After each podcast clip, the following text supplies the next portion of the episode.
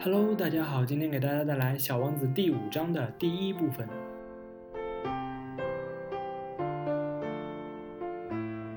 Jeden Tag erfuhr ich etwas Neues über den Planeten, über die Abreise und über die Fahrt. Das ergab sich ganz sachte im Laufe meiner Überlegungen.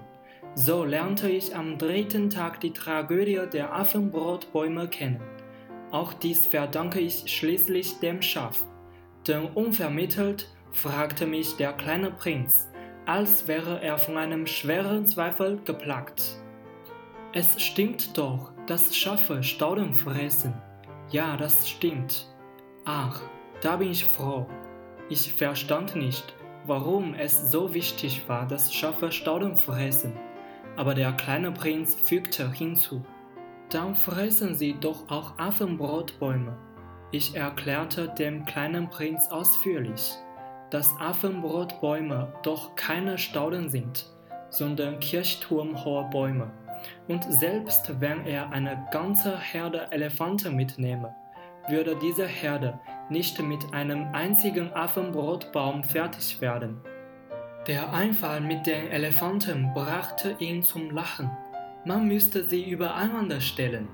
Aber dann bemerkte er klugerweise, Bevor die Affenbrotbäume groß werden, fangen sie ja erst damit an, klein zu sein.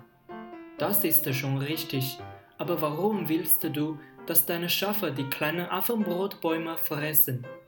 Er antwortete, schon gut, wir werden ja sehen. Als ob es sich da um das klarste Ding der Welt handelte.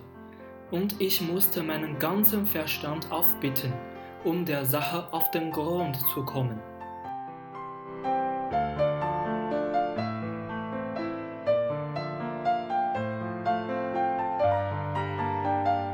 每天我都了解到一些关于小王子的星球、他的出走和旅行等事情，这些都是偶然从各种反应中慢慢得到的。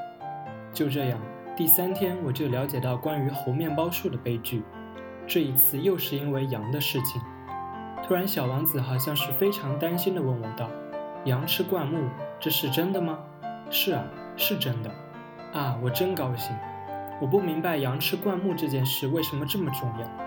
可小王子又说道：“因此，他也吃猴面包树喽。”我对小王子说：“猴面包树可不是小灌木，而是像教堂那么大的大树。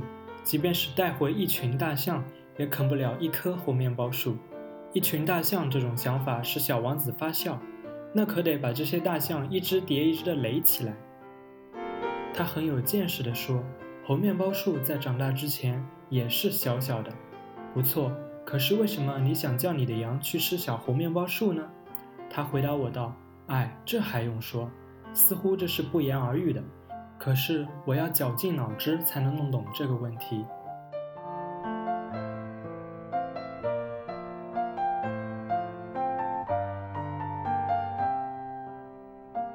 In der Tat gab es auf dem Planeten des kleinen Prinzen wie auf allen Planeten gute Gewächse und schlechte Gewächse. Infolgedessen auch gute Samenkörner von guten Gewächsen und schlechte Samenkörner von schlechten Gewächsen. Aber die Samen sind unsichtbar, sie schlafen geheimnisvoll in der Erde, bis es einem von ihnen einfällt, aufzuwachen. Dann streckt er sich und treibt zuerst schüchtern einen entzückenden kleinen Spross zur Sonne, einen ganz harmlosen, wenn es sich um einen Radieschen oder Rosentrieb handelt, kann man ihn wachsen lassen, wie er will. Aber wenn es sich um eine schädliche Pflanze handelt, muss man die Pflanze beizeiten herausreißen, sobald man erkannt hat, was für eine es ist. Auf dem Planeten des kleinen Prinzen gab es fürchterliche Samen, und das waren die Samen der Affenbrotbäume. Der Boden des Planeten war voll davon. Aber einem Affenbrotbaum kann man, wenn man ihn zu spät angeht, nie mehr loswerden. Er bemächtigt sich des ganzen Planeten. Er durchdringt ihn mit seinen Wurzeln.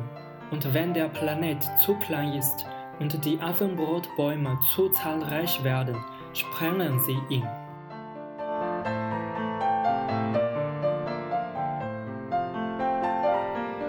原来小王子居住的星球也像其他所有星球一样，长着有用的植物和不好的植物，所以也就有好的种子跟坏的种子。然而，种子是看不到的，它们埋在土地深处，直到有一天，其中一颗突然苏醒，把头伸出地面。刚开始时，这颗小种子会羞怯地伸伸懒腰，然后毫无威胁性地朝太阳伸出一颗清嫩可爱、娇小玲珑、不伤人的幼苗来。如果长出的是萝卜或玫瑰的嫩芽，就可以让它们自由生长。可是，如果是一棵坏苗，一旦认出来，就应该立刻把它拔掉。在小王子的星球上，就有一些可怕的植物种子——猴面包树种子。